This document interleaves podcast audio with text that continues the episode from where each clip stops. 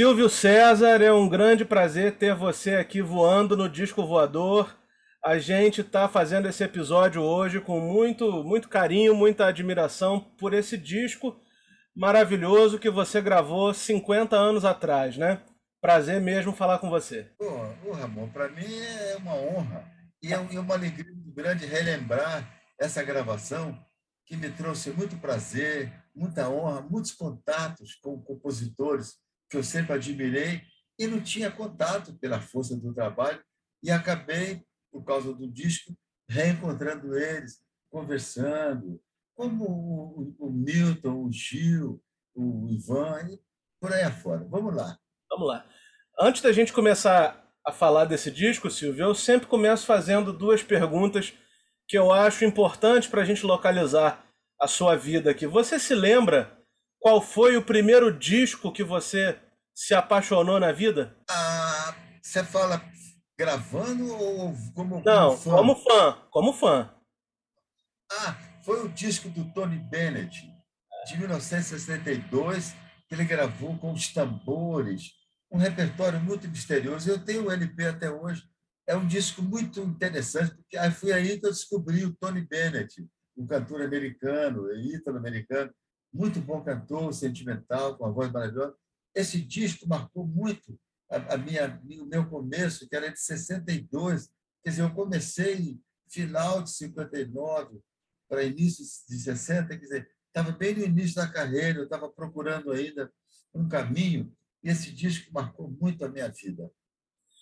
Você se lembra especificamente qual foi a sua primeira gravação profissional? Ah, sem dúvida. Eu, eu cantava no Beco das Garrafas.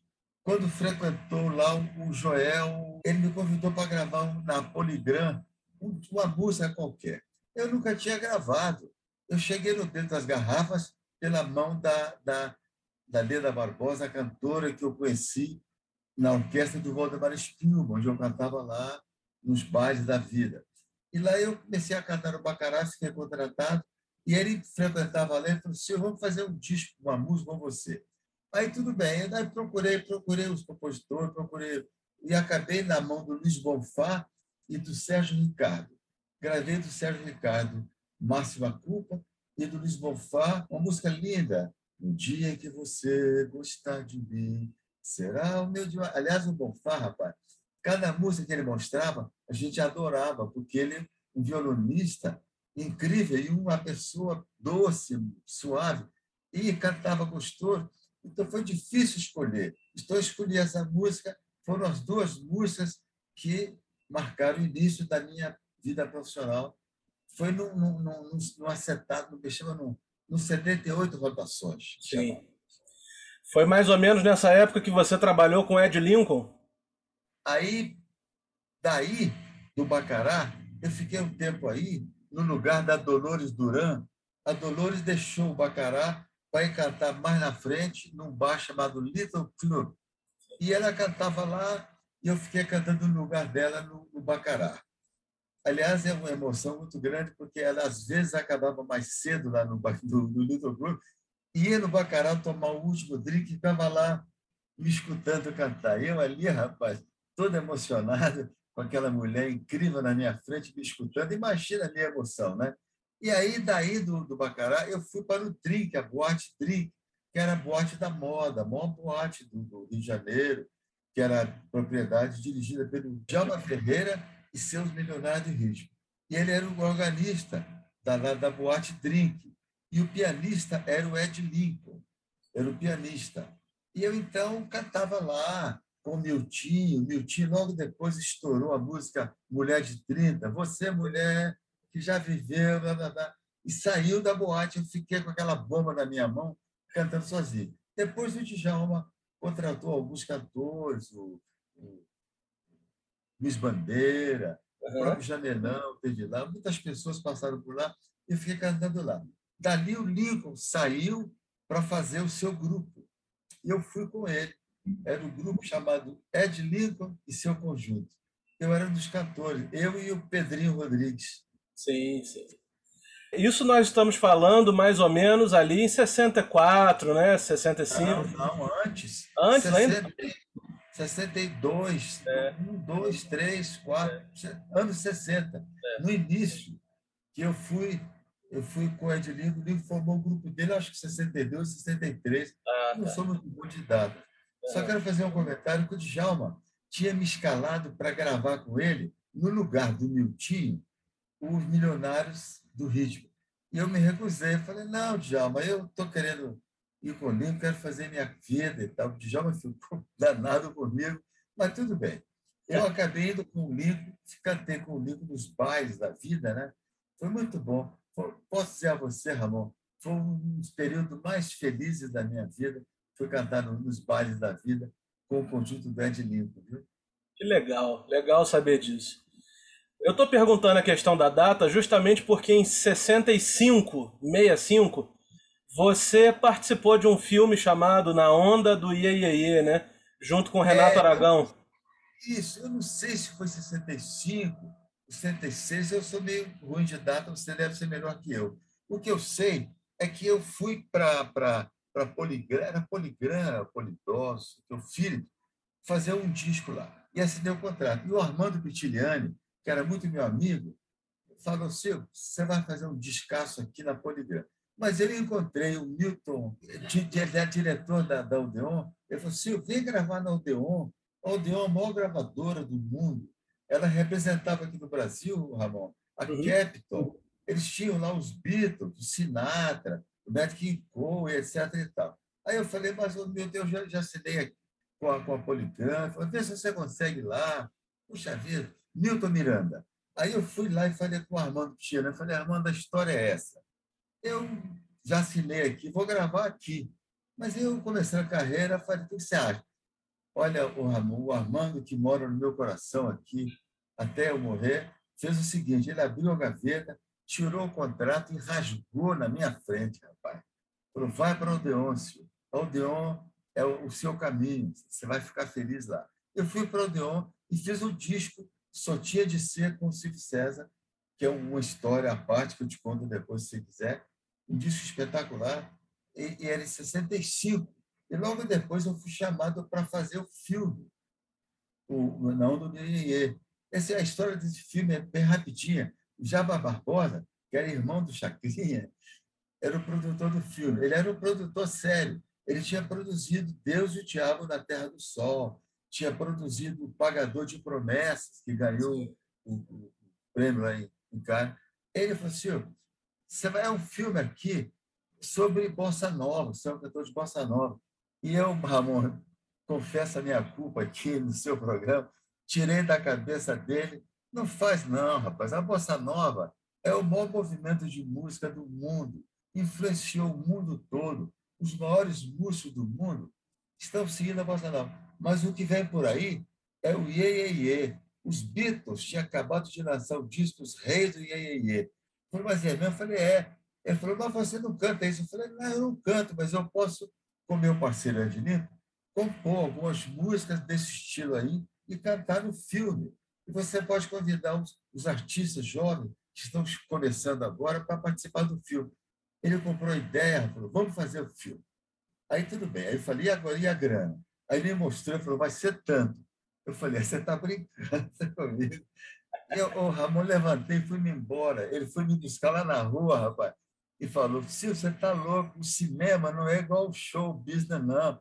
Você não faz um show. Eu falei: Isso aí eu ganho por semana, por não quero. Ele falou: Silvio. Aí sabe o que ele fez, o Ramon? Olha que maravilha. Ele abriu um livrão lá e me mostrou o contrato do Leonardo Vilar para fazer o Pagador de Promessas. Ele falou: Olha quanto eu paguei ao Leonardo, para fazer esse filme premiado no mundo todo. Eu olhei, o Ramon, eu fiquei com uma vergonha, rapaz porque ele tinha me oferecido, eu não sei exatamente, como se fosse hoje. Por exemplo, 2 milhões. E lá estava escrito 800 mil. Falei, nossa senhora, mas que loucura. Ele falou, é, assim que é. Falei, então vamos fazer o filme. Quem sou eu? Diante do Leonardo Vilar, como ator, né? Quem sou eu? Fizemos o filme e o filme foi um escândalo, porque ele fez o que eu pedi. Chamou a Rosemary, o Simonal tinha acabado de gravar Mamãe Passou Açúcar em Mim, Vanderlei Cardoso, uma opção de gente.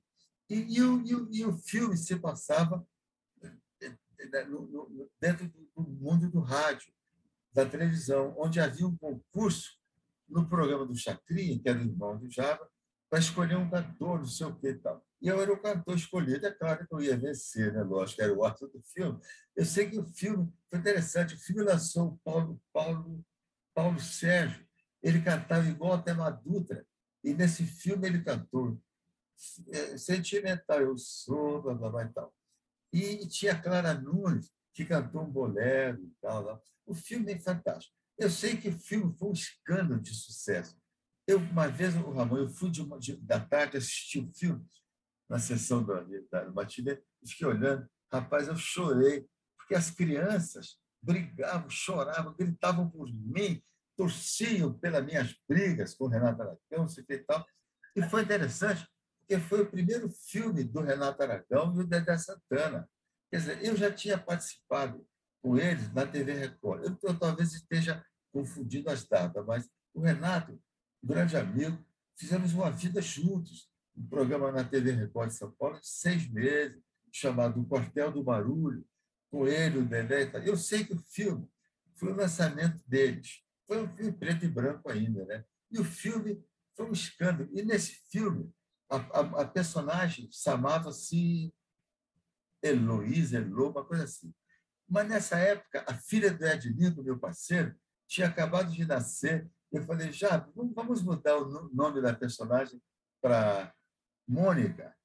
Foi uma escola, é Mônica, filha do Link, já fizemos uma música para ela, para lançar. Falei, então tá bem. Aceitou e um filme. E a Mônica foi lançada nesse filme, na onda do Iê.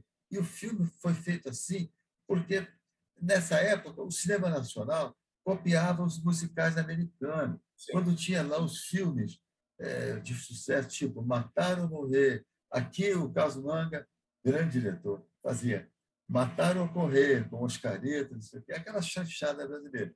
E o Na Onda do Iê foi baseado no filme Os Reis do Iê, quer dizer, para copiar o título. Né? Tivemos o musical, foi espetacular. O recorde de bilheteria do filme, viu, Ramon? Só foi quebrado quando o Roberto Carlos, grande Roberto Carlos, meu amigo, meu intérprete, lançou o filme, o primeiro filme dele, e quebrou a bilheteria. Com toda a justiça, aliás.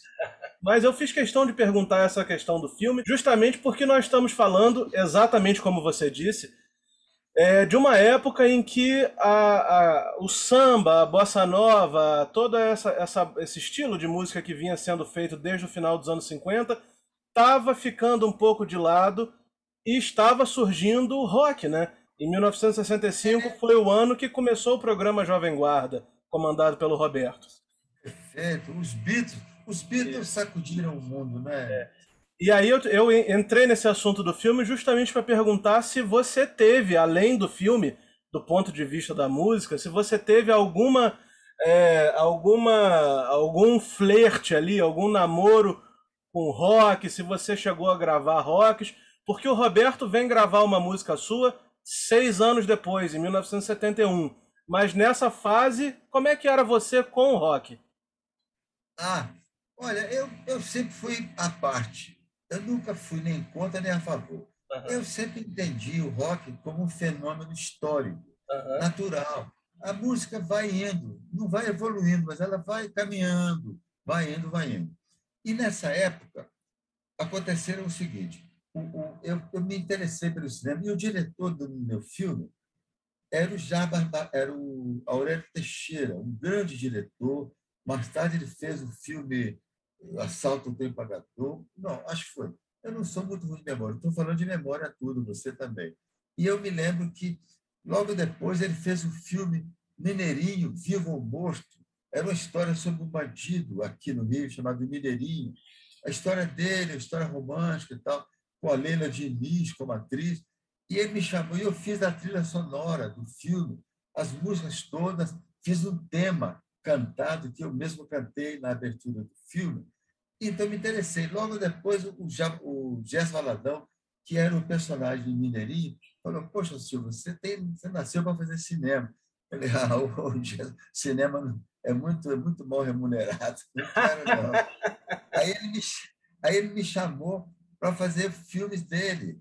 É tipo, Essa Gatinha Minha, e não sei o quê. Eu fiz filmes, sonora para ele, me interessei e acabei participando, de uma certa forma, logo bem mais na frente, participei de um projeto do Hugo Giorgetti chamado Os Boleiros. Você deve ver isso. Os Boleiros é, é genial. É sobre o futebol. Tem os Boleiros, o primeiro, e os Boleiros dois. É fantástico. Eu participei do primeiro. São histórias do futebol, com personagens conhecidos e tal. Eu participei ali cantando a música e tal. Então, o cinema não foi para frente para mim, porque a minha experiência foi muito, como dizer, foi muito, muito, muito dura, muito cruel. Eu, um filme, você demora três, quatro meses para fazer um filme, e você, para filmar uma cena, demora, às vezes, meia hora, uma cena de 15 segundos, viu, Ramon? E, apesar da, da, da, da paciência do Aurélio e do, do carinho dele, eu não me interessei muito pelo cinema. Fiz essa participação e, todo, e, e me retirei. Agora, nessa época, o rock and roll veio com tudo. Né? E, e em Brasília, os grupos de garagem né, é, se formaram lá em Brasília, que era a época dos militares, você deve lembrar bem, né? em 64 em diante, os militares. Aliás, eu não sei se você sabe, eu sou formado em Direito pela Faculdade Nacional de Direito em 64. Você imagina que época para me tornar advogado? Imagina. É, pois é. Havia lei, é, a lei não valia nada, né? O que valia, era, é, o que valia eram os militares e tal. É. Os canhões apontados para minha para frente da minha faculdade. Então, eu toquei a minha vida e nessa época eu fui fazer teatro, o Arco-Íris, no Teatro República, com Abrão Medina, Carlos Machado. Fiz dois, duas comédias musicadas lá, espetaculares, sem, fora de, de, de falsa modéstia, espetaculares e tal. E o rock and roll veio com tudo. E eu dei maior força. Eu, eu, eu gravei minhas músicas com o Vanderlei Cardoso, uma opção de gente do, do meio e tal. Fiz amigos entre eles, até hoje. O próprio Roberto, Roberto, que você falou, gravou o Moço Velho, logo depois que, aliás, o Moço Velho eu fiz para ele, para ele mesmo, Roberto Carlos, ele gravou lindamente, maravilhoso, e, e, e, o rock and roll veio e ficou. O problema, viu, Ramon, é que a música, depois da bossa nova, a bossa nova era muito sofisticada harmonicamente, as melodias eram rebuscadas e as harmonias eram muito sutis, muito sofisticadas. Isso dificultou muito a evolução da música popular. E o rock and roll era mais simples, dois, três acordes, né? com exceção dos Beatles, lógico. Os Beatles são um caso à parte, viu? Os Beatles são uma coisa que ainda vamos entender. Tem gente até hoje que não entendeu o que, que, aconteceu, o que, que, era aquilo ali. Né? E aí, aliás, tem na, na, na, na internet um, um, documentário sobre isso, chamado Get Back, que conta bem a história deles, a história deles, a importância do Paul McCartney nos Beatles, aquelas, o processo deles de criação, etc. E os Beatles vieram marcar, mas o rock and roll ultrapassou. E o rock Brasil, nos anos 78, 79, virou o que virou. Surgiram os grandes grupos, cinquenta e tantos, centenas de grupos de rock and roll, para no final o que, que sobrou daquela época? Os Paralamas, os Titãs, eh, o Paulo Ricardo, e, aqueles gerais, os cantos, e vai vindo. São coisas que têm mais consistência, porque os, os aventureiros embarcam na canoa rapidamente. O cara aprende dois acordes, eu vou fazer música. Aí, mas não é por aí, não. Calma aí.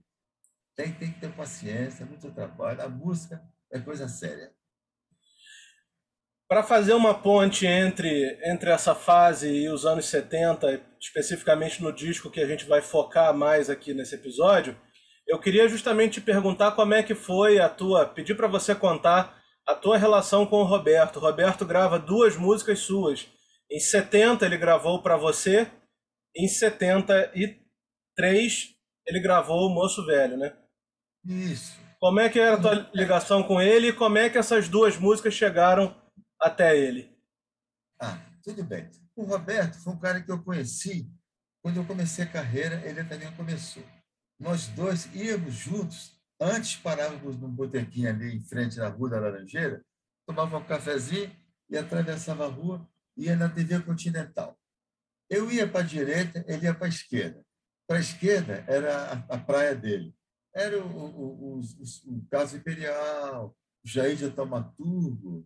São os nomes que eu estou me lembrando, viu, Ramon? Claro. Eu espero não estar enganado, mas acho que não estou enganado, não. Ele ia cantar para a Jovem Guarda, aquelas coisas dele e tal. E eu ia para a direita cantar com o Haroldo Costa, com o Miele, no programa dele Zé Cardoso, da Maísa, da música popular brasileira. Isso aí é uma coisa interessante, porque nós dois éramos amigos, mas de, de, de, de projetos musicais diferentes. Se bem que o Roberto, quando começou, o disco está aí, chamado João e Maria. Ele cantou bossa nova. Aliás, o Roberto, viu, Ramon, um cantor maravilhoso, um violonista correto, seguro. Ele poderia ter seguido a carreira dele como bossa novista tranquilamente e iria para frente. Mas ele optou por esse caminho, talvez até por influência do, do caso Imperial, Sim. meu amigo, meu camarada, mas o cara é um gênio, o Imperial era um gênio. Ele tentou me, me cooptar para esse, esse lado, mas eu falei, Imperial, não dá. Eu, eu, eu, eu, eu de criança, já gostava de Dorival Caymmi, Ari Barroso, meus irmãos cantavam serestas em casa, então é, não, não é para mudar. Mas o Roberto era um amigo dessa época. Então, quando eu, eu, eu, eu, eu tive a chance, ele falou: quero gravar uma música sua e tal. Eu falei: tá bom, vou te ensinar uma. E fui na casa dele e ensinei para você, para ele. Ele adorou e gravou. Aliás, foi uma gravação maravilhosa. Mas tem uma coisa que eu quero te contar.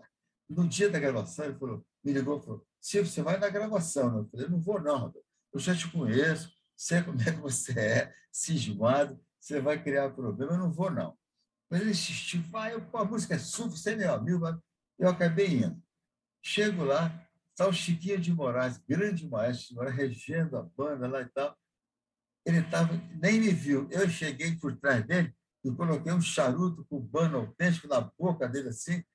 Ele olhou, ué, eu sabia que ele gostava de fumar charuto, né? E aí ele fez o, o disco e tal. E no final eu falei, ô Chico, tem um problema aqui, que é o seguinte: quando você passa para a segunda parte, a melodia é a mesma, mas a harmonia muda. Aí peguei o violão, expliquei para ele como é que é. Ah, entendi o que é. Cara, ele rasgou os arranjos todos. Eu fiquei com a cara grande, ele rasgou tudo. Fez, ele é músico excepcional, ele fez o arranjo na hora e gravou tudo lá. E eu, a gravação ficou linda. Só que ficou muito longa. Eu tinha um solo de orquestra e tal. E as rádios, nessa época, tinham preconceito. Não tocava música por mais de três minutos, você deve lembrar disso. Essa música tinha quatro ou cinco minutos. Quer dizer, a gravação ficou linda, mas não foi para a rádio tocar, não foi para parar de sucesso. Mas tudo bem. O Roberto fez uma coisa que eu adorei.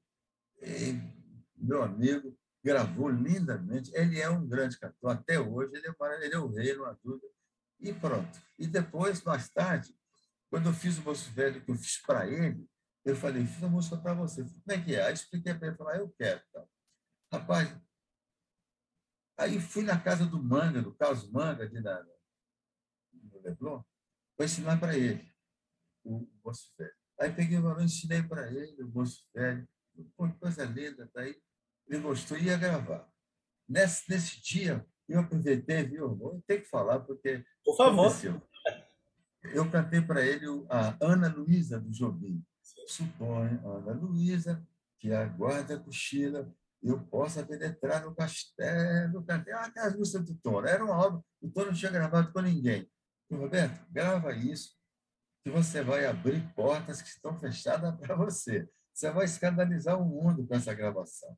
Isso aí é a obra-prima do Jobim. Isso é uma, é uma obra, isso é uma coisa linda. Ele olhou, olhou e falou: o Silvio só tem um medo. Eu tenho medo de perder a naturalidade. Você viu a sabedoria do Roberto? O Roberto é um gênio, né? Eu tenho medo de gravar uma música tão, tão intelectual quanto essa e perder a naturalidade. Eu falei, é, você tem razão. Aí esqueci o assunto, mas o Moço Velho para ele. Ele gravou. Aliás, quero dizer a você que a gravação dele é melhor do que a minha, viu? É uma das gravações mais bonitas que ele já fez, é uma das minhas músicas preferidas que, que ele gravou. É lindo. O Roberto é um cantor incrível. Eu escrevi no meu livro, aliás, depois quero te falar sobre o livro, quero te mostrar ele aqui. Eu falei no, no, no, no meu livro alguma coisa sobre as palavras, eu falei, o Roberto Carlos não canta com a garganta, ele canta com o coração. Em 1971, ou seja, o disco anterior ao tema do episódio de hoje, é o disco que tem as faixas Por Teu Amor, Menina, Você Tem Muito Que Aprender, Beco Sem Saída. É um disco que tem 11 faixas e as 11 são suas. Esse disco é um disco que tem uma, um pouco de uma influência assim da soul music, né? Uma coisa mais é. dessa onda. Você ouvia, é, você ouvia muito isso? Como é que era a tua ligação com esse estilo nessa época?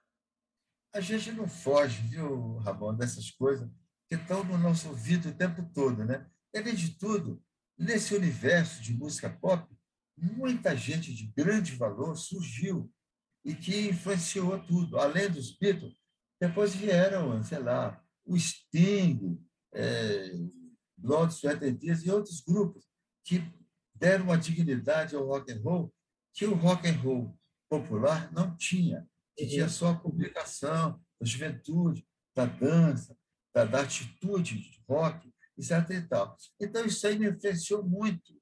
Eu fui, eu colecionava discos de rock and roll, sabe? do Blood, Sweat and Tears, é, é, de Moody Blues. Eles gravaram com a Sinfônica de Londres. Então, eu tinha, tenho guardado comigo LPs de alto valor artístico, sabe, de, de, de grande conteúdo musical. Então, a gente, por mais que a gente tenha a nossa personalidade, a gente não consegue escapar. E esse disco foi um disco que eu fiz assim. Tanto que você vê, na capa dele, eu estou andando com a bolsa, né? que o Lene dele, o Lene dele me deu aquele casaco, o Lene dele, o grande Lene dele, saudade. Ele me deu aquele casaco que eu vesti para fazer. E eu falei para o, para o Capis, falei, eu queria que você escrevesse aqui no chão o meu nome, como aqueles sinais de trânsito que tem hoje. Siga, pare. Hoje em dia é fácil. Nessa época não tinha computador, não é, Ramon? Rapaz, ele fez isso a bico de pena no, no, no filme uhum. disco que escreveu, ele conseguiu fazer aquele efeito ali, que é um efeito, modéstia à parte, bem moderno. Né? E nesse disco eu experimentei muita coisa que eu não tinha experimentado. Tem uma música ali chamada O Meu Caminho, que era um tema que eu tinha escrito para uma novela da TV Tupi, para o Lima Duarte tocar. E acabou, o Lima não era violonista, não sei o que, acabou, a música não foi. E a música só tinha um acorde. Eu fiz um acorde, mudava de traste, mudava para cá, mudava para lá, mudava para lá, e a música ficava por aquele ali. Como o Lima não gravou a novela, a música não foi para a novela, eu ampliei ela para prosseguir. Está lá, Arranjo do Geraldo Vespar, O Meu Caminho. Esse disco é um disco, você tem razão, ele tem muita coisa, muita coisa influenciada pelo mundo que a gente vivia na época, né? É um grande disco, mas muita gente cultua, assim, muita gente é, vai atrás desse teu disco de 72, né? Que é o disco seguinte, que é o teu disco, como você falou, quase todo de intérprete, né? Das 12 faixas, né? 12 são 12, são 13 faixas, 11 são faixas de outros compositores e duas suas. Eu queria perguntar, começar a falar sobre ele, perguntando justamente o seguinte: por que um disco todo de intérprete? Bom, responder, antes de responder a tua pergunta, quero falar que aquela capa onde eu estou, é, como se estivesse agradecendo o aplauso, né, é uma perfil. Aquela foto ali foi uma foto acidental, que a minha vizinha em São Paulo era a dona Lenita Perrois, era uma grande fotógrafa, talvez a maior fotógrafa do Brasil naquela época. E ela me chamou fazer uma sessão de fotos. Ela falou: faz o que você tem vontade de fazer aí. Eu peguei a manga, regacei, o quê. Os vezes ela foi fotografando. Ela falou, Silvio, você sabe por que eu sou a melhor? Ela falou. Eu falei, não, falou, eu sou a mais rápida. Por isso é que a fotografia em inglês chama-se shot. É um tiro, né? Eu falei, o fotógrafo é o cara que fica te olhando e quando você tá, ele pá, ele dá um tiro, né?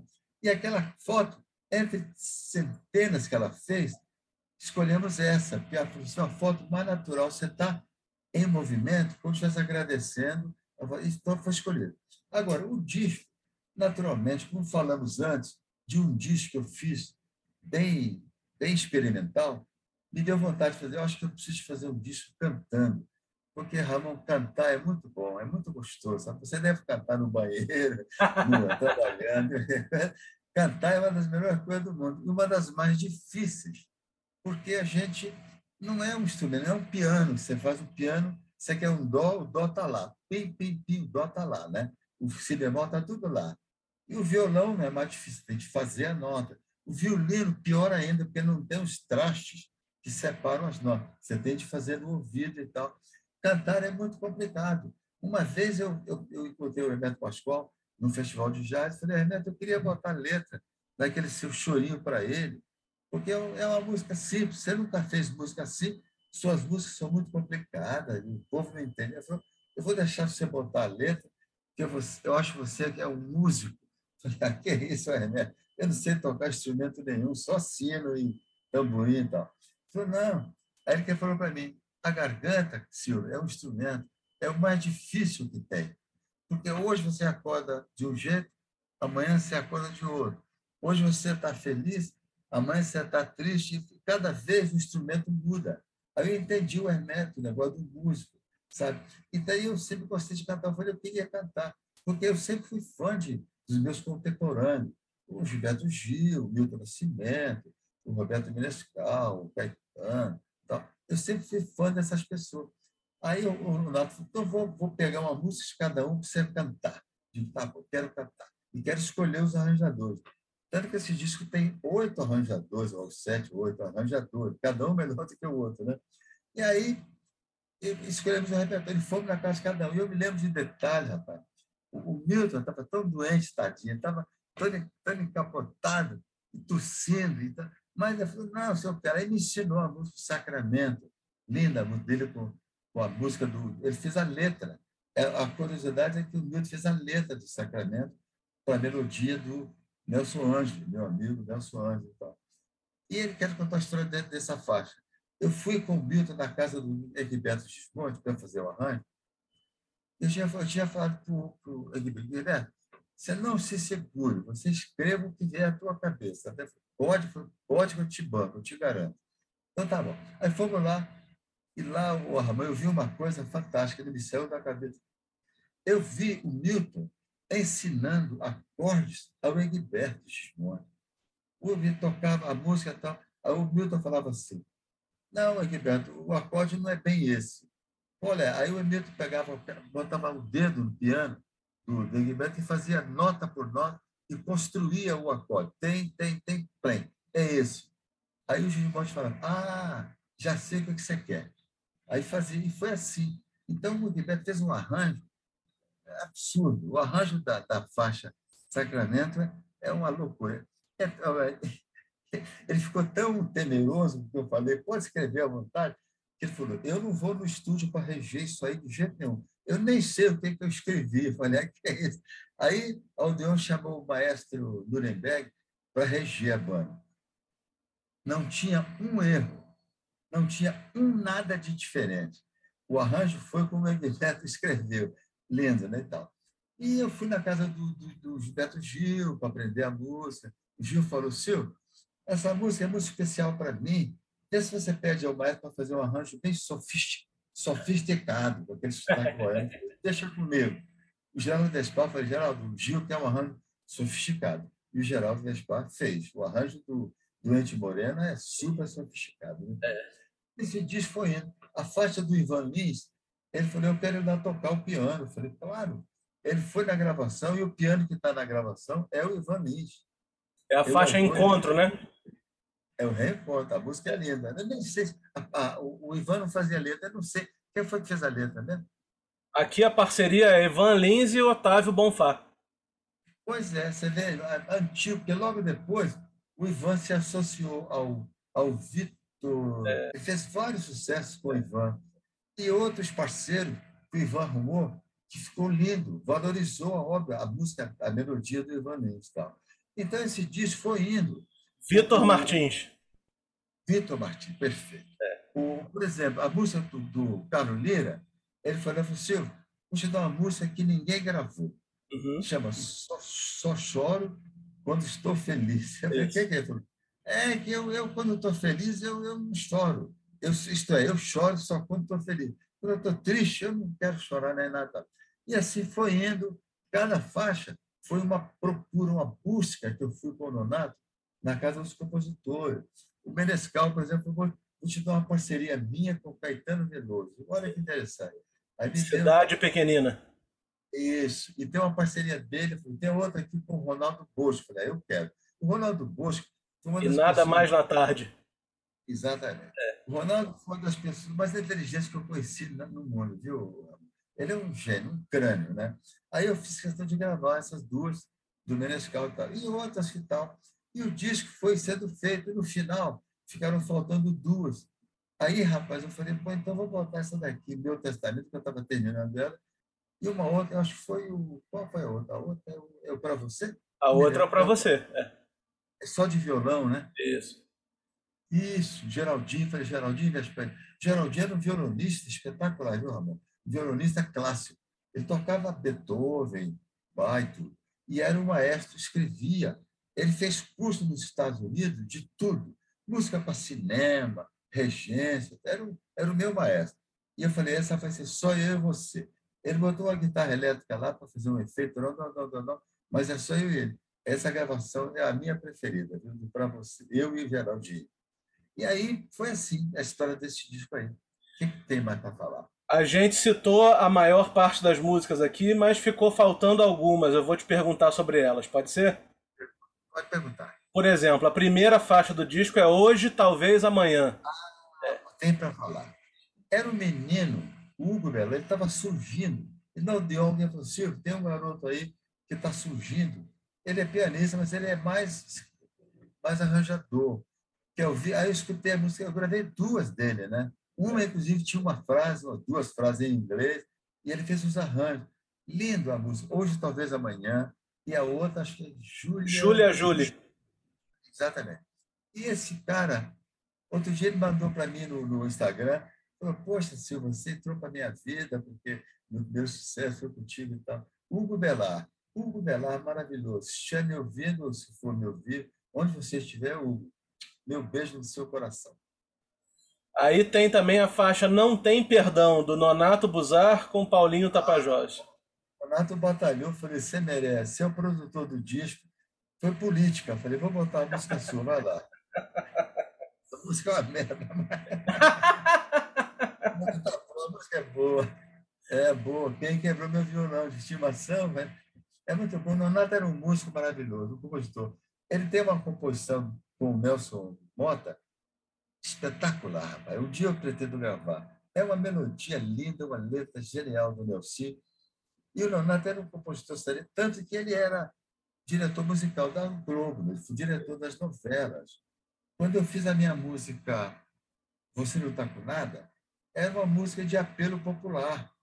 É, por causa da Hebe Camargo. Ela falou, Silvio, vou lançar um, um, concurso de música. Eu falei, ah, Hebe, eu nunca coloquei música no concurso não vou colocar. falei, mas Silvio, estou te pedindo.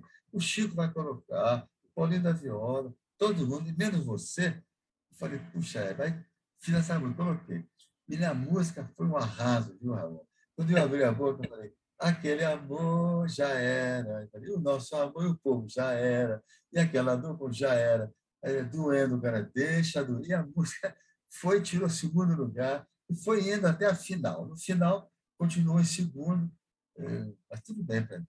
E essa música, o Leonardo nos ouviu e falou, Silvio, vamos colocar essa música no Festival da Canção da Globo. Eu falei, é, uhum. tudo bem, mas eu vou cantar, eu não canto samba. Eu falei, arranja um cantor de samba e você vai lá. Eu digo, tá bom. Aí chamei o Pedrinho Rodrigues, que era meu companheiro do livro, ele foi cantar a música lá no festival. E a música foi para o festival. E a música estava cotada para ganhar o festival. Tanto que o disco do festival, o LP do festival, ela é a música que abre o disco. Mas ela acabou não indo para frente, sabe? Eu vou discutir com. Mas a música não foi para frente, mas a música Você Não Está Com Nada surgiu nessa época por causa do Nonato Buzar, que era o diretor e acabou. Depois o Nonato largou a Globo, seguiu a vida dele e fez. Ele fez o tema do, do Irmãos Coragem, né? ele era maravilhoso. Aquele é do Nonato Buzar. O Nonato era pouca coisa, não. Aí a gente tem também a faixa Quem Viver Verá, do Marcos Vale e Paulo Sérgio Vale.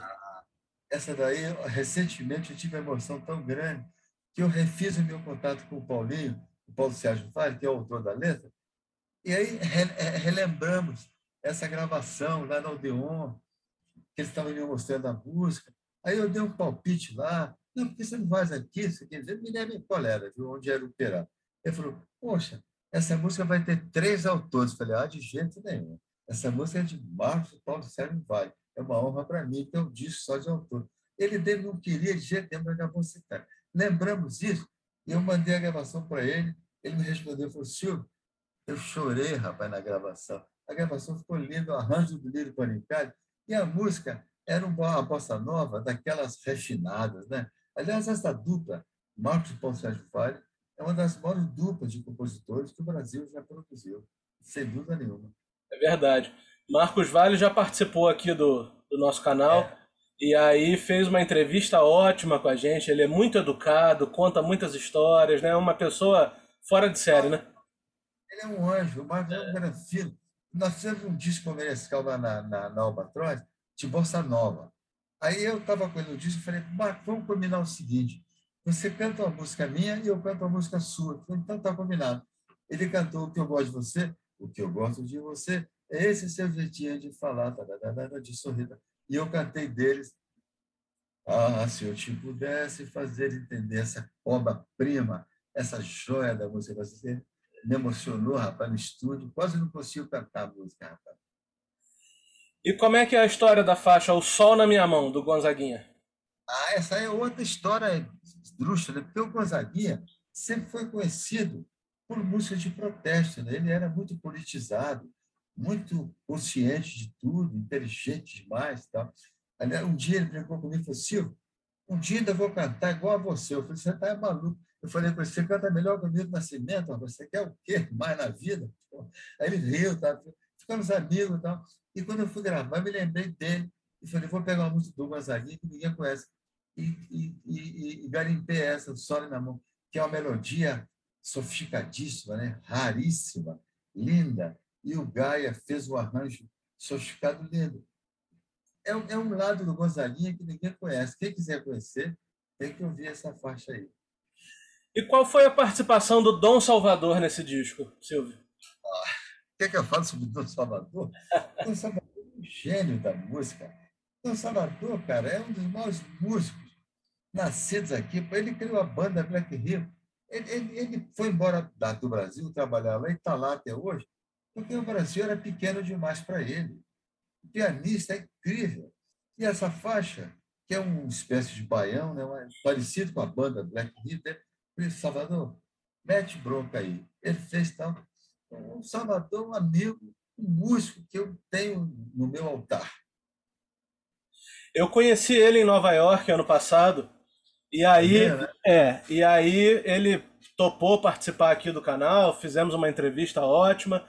E aí, quando eu tive em Nova York ano passado, liguei para ele e falei: "Poxa, queria te conhecer pessoalmente, você é um ídolo". Aí ele me levou, cara, numa casa de um amigo dele para ver uma pianista japonesa tocar.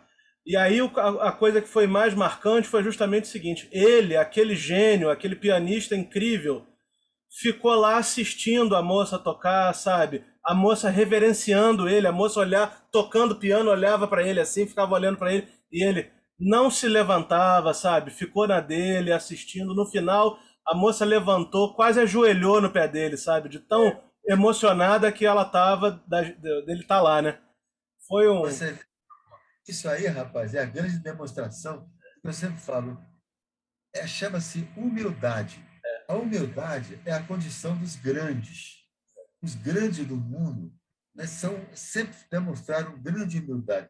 Rapaz, uma vez eu comprei o um livro do, do, do, Einstein, chamado Minha Vida e Minha, é minha, é minha Vida. A primeira frase do livro é a seguinte: Eu não sei por que as pessoas me dão tanta importância. O, o Einstein, eu falei, olha, fechei o livro e não li mais, o amor porque aí você vê o Gandhi que ele fala. O Gandhi, rapaz, é, o que, é o Gandhi? O Gandhi é o novo Cristo. Eu, eu comprei o livro do Gandhi, a mesma coisa. chama-se Minha Vida e as Minhas Experiências com a Verdade. Eu li o livro, mas você não tem ideia, viu, Rafa, o que é o Gandhi? Ou tem, estou falando por força de expressão. Ele casou, ele tinha 13 anos, a mulher dele tinha 11, lá na Índia, porque ele era da casta dos Brahmanes, ele era da mais alta casta da Índia. Mas ele não era satisfeito com aquilo. Ele sempre queria mais, não sei o que tal. Ele foi para a Inglaterra estudar direito. E tinha dinheiro, ele foi no navio primeira classe, né? Ora, ele chegou na Inglaterra na terceira classe, porque os branquinhos deram porrada nele, expulsaram ele lá para o fundo do, do navio. E ele estudou lá, ele conta no livro dele essas histórias, os amigos dele tentando convencer ele a ir para as baladas, para ir, não, não posso trair a minha mulher, eu sou casado e tal, não sei o quê. Né? E ele conta essa, a vida dele, cara. O Gandhi conseguiu uma coisa absurda. Ele se ocidentalizou, se tornou inglês. Você viu aquele vídeo dele falando, My name is Walker. Ele, é, ele, ele se ocidentalizou, ele foi advogado durante 30 anos, Ramon. Advogado espanhol gravado 30 anos.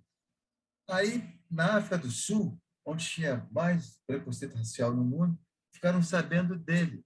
Falaram, gente, tem um indiano lá na África do Sul advogando em nossa causa e tal. Ele foi ficando famoso, foi ficando famoso. Ele acabou, meu amigo, tendo que voltar para a Índia. Ele conseguiu o impossível, ele se reorientalizou ele se reorientalizou. É. Ele voltou a usar tanga e aquele bastão e virou um hindu. Ele caminhou, ele, ele conseguiu o impossível. Ele, ele, ele impediu a guerra entre hindus e muçulmanos. Ele chegou no meio da guerra, os caras falaram, chegou uma raspa, para tudo. Paravam a guerra para ele passar. Ele não conseguiu pacificar a Índia, porque ele conseguiu libertar a Índia do jugo inglês, você sabe. Ele foi preso 57 vezes, Raul. Chegou num ponto que ele não queria mais ser libertado, ele queria escrever as memórias dele, as coisas dele. Ele não tinha tempo, porque os ingleses tinham medo dele morrer na prisão, e a Índia iria invadir a Inglaterra a nado. 300 milhões de hindus, você imagina, nadando para engolir a Inglaterra. Né? Então, eles tiravam ele da cadeia, libertavam ele. E ele tinha que seguir o destino dele, seguiu o destino dele. Ele foi morto porque um estudo, um idiota quer dar um tiro nele, como o mundo está cheio de idiota, você sabe, né? Os livros espíritas falam isso, que aqui não é um país dos bons, aqui é um país dos maus. Aliás, nós temos provas disso todo dia, né? toda hora, a gente prova que aqui tem mais maus do que bons. Então, Gandhi é um exemplo da humildade, ele fala, eu tenho a, a, a convicção de que o amor e a verdade podem salvar o mundo. Ele tinha essa convicção. Imagina, eu confesso a você, o Ramon, sempre tive essa convicção. Eu não sou Gandhi, que eu não posso nem limpar a unha do pé do Gandhi, mas eu batalho pelo amor, pela harmonia, pela bondade, pelo direito, pelo caráter, sabe, pelas coisas certas.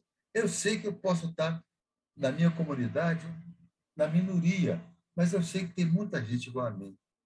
Como os livros espíritas falam, se você encontra um que tem um caráter firme, você pode encontrar dez. Se você encontra dez, você pode encontrar cem. E se você encontra cem, você pode encontrar mil. E vai por aí.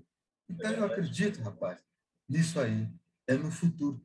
Tem gente que acha que não, o que vale agora mesmo é o, é o meu prazer, agora não é isso, porque amanhã, hoje você está numa boa, se dorme, amanhã você acorda diferente.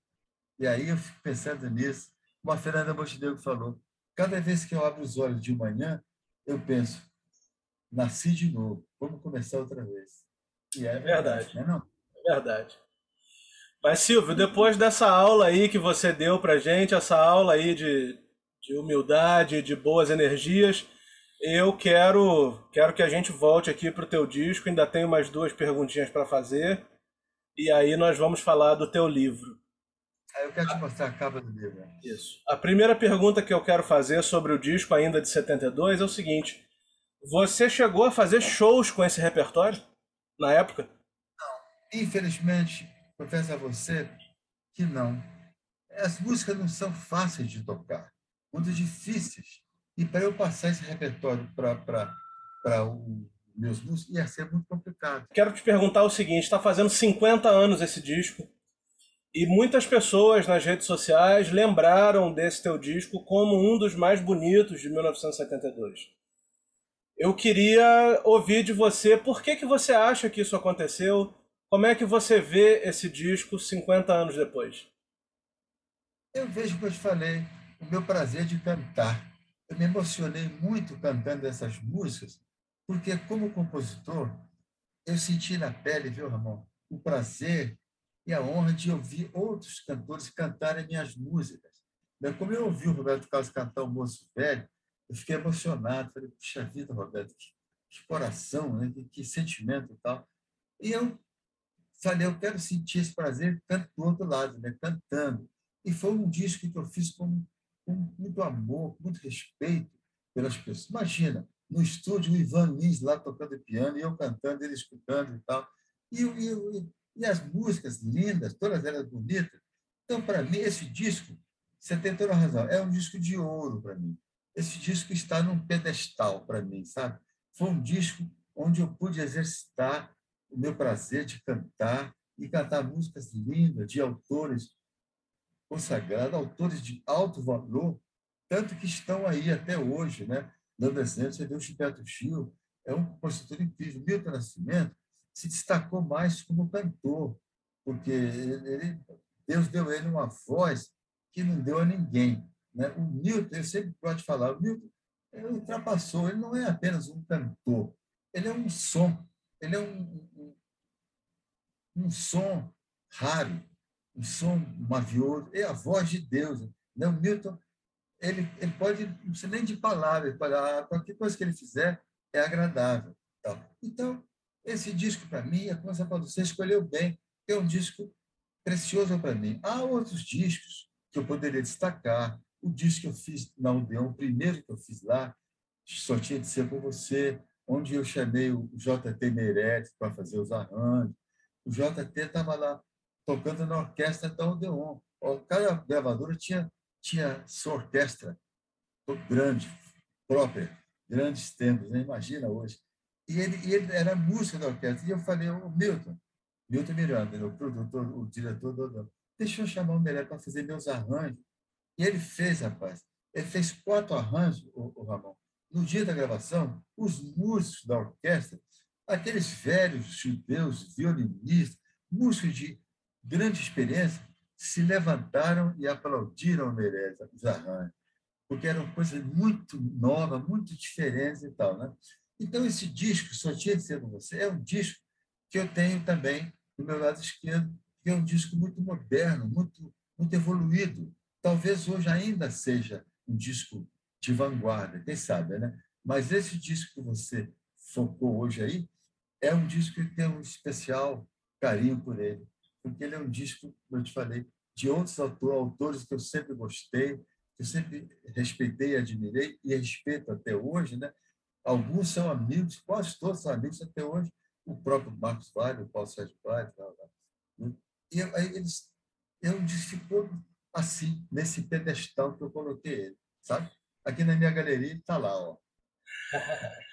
Além do Ivan Lins e do Dom Salvador, você se lembra de algum outro músico que tenha tocado nesse disco? Nossa Senhora, os arranjadores, você vai ter que me ajudar aí. Eu me lembro do Dom Salvador, o Egberto, o Geraldo Paulo, Lírio Panicari. Lírio Panicari, o mestre dos mestres, né? É. Lírio Panicari. Eu me lembro, tinha aqui. Você pode me ajudar aí. Aí tem o nome dos, Não, dos arranjadores. Dos arranjadores foram Egberto, Geraldo Vespar, J.T. Meirelles, Lindolfo Gaia, Roberto Isso. Menescal, Hugo Belardi e Dom Salvador. Mas os, os músicos mesmo, você se lembra de mais algum? Ah, eu me lembro, me lembro do, do Wilson das Neves, da bateria, porque nessa época eu, eu era muito novo estava começando, e nessa época, Ramon, não havia o hábito de fazer a ficha técnica, como há hoje. Eu produzi, na minha fase independente, não sei se você tem, depois você manda para mim o teu endereço, eu vou te mandar os, os CDs que eu tenho, todos, todos Eu coloquei o nome de todos os músicos, quem participou, quem fez a capa, quem escreveu, e tal. Né? E aí só ficou faltando, mas eu me lembro do, do, do, do Dom Roman na bateria, teve uma faixa que o Lírio Panicali era o regente, ele era o baterista, eu me lembro do Bituca, que tocava bateria, vários, mas eu me lembro que nessa época não tinha intimidade que eu adquiri depois com os músicos. Os próprios músicos do Dom Salvador, eu não me lembro deles, é, me lembro do Dom Salvador, mas me lembro dos outros. Mais tarde, eu fiquei amigo do, dos músicos da banda Black Hill, o Oberdan Magalhães, o, o trompetista, e vários, mas nessa época não tem. O, o arranjador, porque eu me lembrei de memória, que cada faixa eu me lembrei de como era, como é que foi para a gente fazer os arranjos. Você ainda tem esse disco? Ah, tenho, tenho LP, está todo arranhado, mas eu tenho ele. Se não, não vi, manda para mim. e, e, Silvio, vamos falar agora do teu livro. Quero saber a história do livro, quero saber como é que, o que, que você está contando nele. Ramon, a capa do disco é aqui, ó. Deixa eu ver se dá para você. É aqui, ó. É. Dá, dá para você ler aí, dá, né? Dá. Silvio César. 80 anos, momentos, reflexões, um passeio pelo universo da música popular brasileira. Isso. Aqui no livro, rapaz, é um livro cheio de fotos. Que é um livro onde eu contei toda a minha vida, com, com tudo que eu vivi, sabe? Tudo que eu escrevi. Eu, eu fiz esse livro, viu, para não ter que, mais um dia qualquer, tem que brigar com alguém que escreveu a minha biografia e contou histórias que não são verdadeiras. O que eu te contei hoje, eu estou contando da própria voz, e é verdade, eu posso provar. Aqui, alguns CDs que eu fiz na época de, de independente. Olha só. Deixa eu pegar aqui. Deixa eu ver se eu acho que é hora. Esse disco aqui, ó, cadê? Esse. Estou vendo. Olha os convidados. Está vendo os convidados aí? Leni Andrade, Altair Veloso e Jorge Versilo. É, participações especiais. Esse aqui, ó. Carlinhos Vergueiro, Hildon, Leni Andrade, Sombrinha e Chico Buarque, olha aí. Deixa eu te contar. O nome do disco chama é Agosto, porque o agosto é o mês que marcou o, nosso campo lá de Pelada. Eu joguei bola com o Chico Buarque 50 anos. 50 anos, é brincadeira, né? É. Lá no campo dele. E o campo lá começou em agosto. E nesse disco eu chamei as pessoas que jogavam bola lá. O Carlinhos, o, o, o, o Sobrinha, né? o Wildon, e a Leni não, porque a Leni é a minha cantora preferida, nunca jogou bola. E, e, e o Chico, eu falei, Chico, eu vou fazer uma música sobre aquele personagem que você criou. Ele, o Chico criou um personagem para nós lá no campo chamado O Sábio. Olha bem, o Sábio. Em vez de chamar o mais velho do, do time de coroa, de cacareco, sei lá o quê, ele falou, vou chamar de sábio. Cada time lá no campo tinha um sábio, era o mais velho. Eu era o mais velho do time do Politiano, do time do Chico. Sim. E aí eu falei, Chico, vou fazer um tema chamado sábio. Você não quer escrever um artigo chamado sábio? Eu botar no, livro, falou, Silvio, eu estou viajando agora com o meu novo show, não estou tendo tempo para nada, estou muito cansado, ele estava magro, sabe? Falei, então tá. Falei, então eu vou fazer um rascunho e trago, você dá uma olhada. Se você gostar, você mexe nele. Ele falou, tá bom. Aí fiz um rascunho, escrevi tudo que veio à cabeça sobre um personagem fictício chamado Sábio. Era velho, né, que assistiu às Copas do Mundo, conheceu o Gandalf. Ele mandei para ele, ele leu tudo e falou, Silvio, isso aqui está ótimo, não mexe nisso não. Falei, como? Ele falou, não, isso aí é, é, o que é mesmo. Falei, mas é que eu queria que você fosse lá, narrar isso. Falei, eu vou. Ele foi lá, Ramon, pegou o papel, eu dei para ele, ele botou ó, leu, falou, pode gravar. E gravou na primeira. É, Chico Buarque é Chico Buarque, né? É... Aliás, ali no meu livro tem uma frase que fala, Chico Buarque não é uma pessoa, ele é uma entidade. Ele é uma luz. Não é, não? Você pode gostar ou não. Não interessa, rapaz. Eu, Chico, para mim, essa gata. Eu escrevi um, um, um poema para ele e gravei com o Vergueiro, botei muito. Fala o seguinte: definindo Chico. Chico é simples e sofisticado, solitário e companheiro.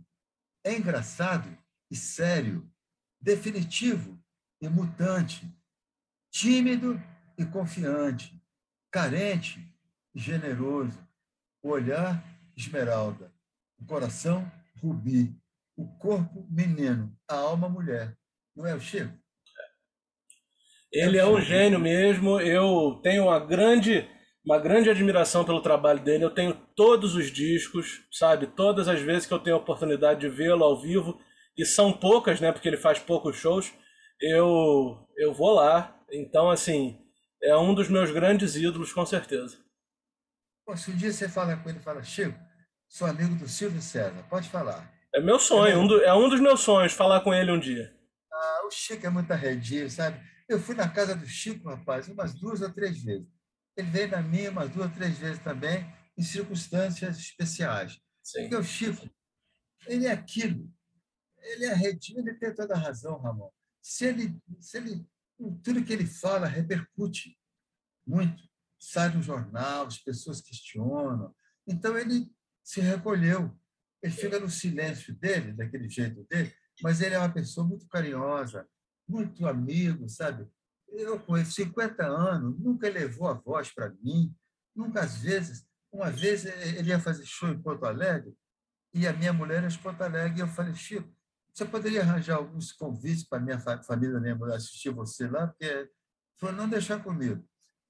O Ramon, quando a minha família, minha mulher foi lá assistir, ele estava na porta do teatro, ele esperando a família, e foi na minha família, você é a mãe da Evelisa, né? não é? Olha que pau. E levou para dentro, botou numa mesa especial para assistir. O que, que eu posso falar do cara? É ou não é? É ninguém vai falar mal dele na minha frente, que eu não vou deixar, eu vou brigar. Sabe? Agora, as preferências dele, políticas, sexuais, religiosas, o que ele quiser. É. Ele pode ser o que ele quiser. Se ele falar para mim, vem fazer uma foto aqui para o Partido dos Trabalhadores, no jogo. Eu falei, não.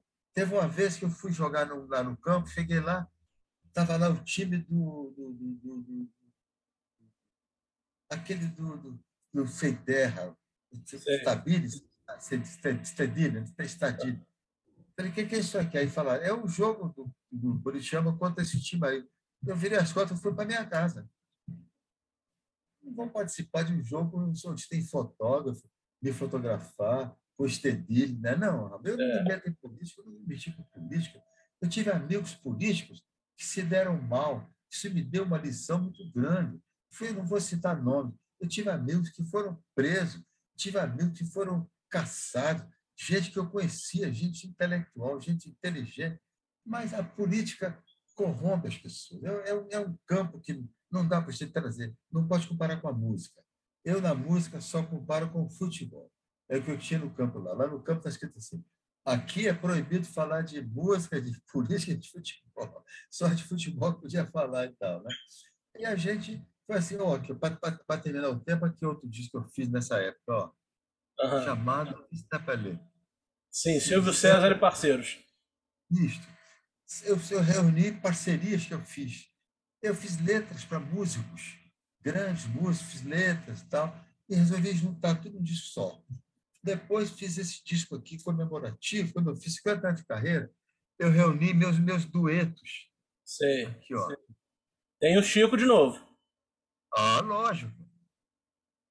Altair Veloso, Chico Buarque, Hermeto, grande time, né? Altair e a Nenê Andrade são frequentes, são pessoas que eu conheci, que me apaixonei. O Chico, eu gravei músicas dele, ele foi no estúdio, gravamos juntos, a gravação é linda, se você não tem, eu te mando. Eu gravei as músicas do Tom Chopin com ele, eu e o Tom, rapaz, é brincadeira? Cantando esse seu olhar e ele quando encontra o meu, pô, falar o que na minha vida, né? E aí, eu fiz esse disco aí para. Eu tenho, tem uma, um dueto ali com o Hermeto Pascoal, pô. Bom músico nascido no Brasil, né? É, eu acho.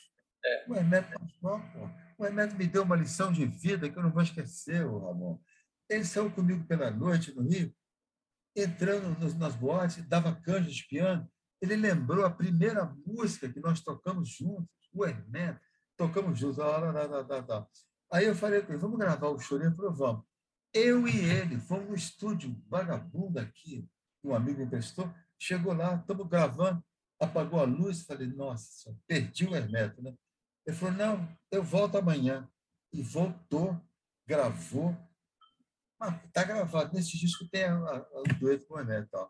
E para terminar, esse disco aqui, ó, que é o mais recente que eu fiz antes da pandemia. Sim. Viagens Paralelas com Zeca Pagodinho, Alcione, Leni Andrade, Hildon e Dora Vergueiro.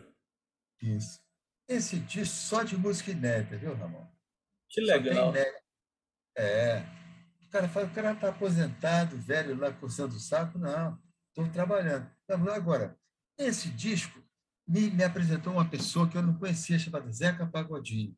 Tem que falar sobre ele, porque o teu programa é para o Brasil todo. Né? O Zeca Pagodinho é um cara tão humano que eu não, eu não, posso definir ele, viu, Ramon? Tu pode dizer o seguinte: ele, nós chegamos aqui antes, a minha, minha irmã ia fazer 95 anos. Falei, Silvio, você quer me dar um presente? Arranje um abraço do Zeca Pagodinho. Eu falei, eu não conheço o Zeca direito, ele é de outra praça, mas eu batalhei, fui atrás, não consegui falar com ele. Aí, um dia, eu fui a Belo Horizonte para o velório do Fernando Brandt, grande parceiro do Milton, grande poeta. No avião, fui ao banheiro, escutei, Silvio, olhei o Zeca.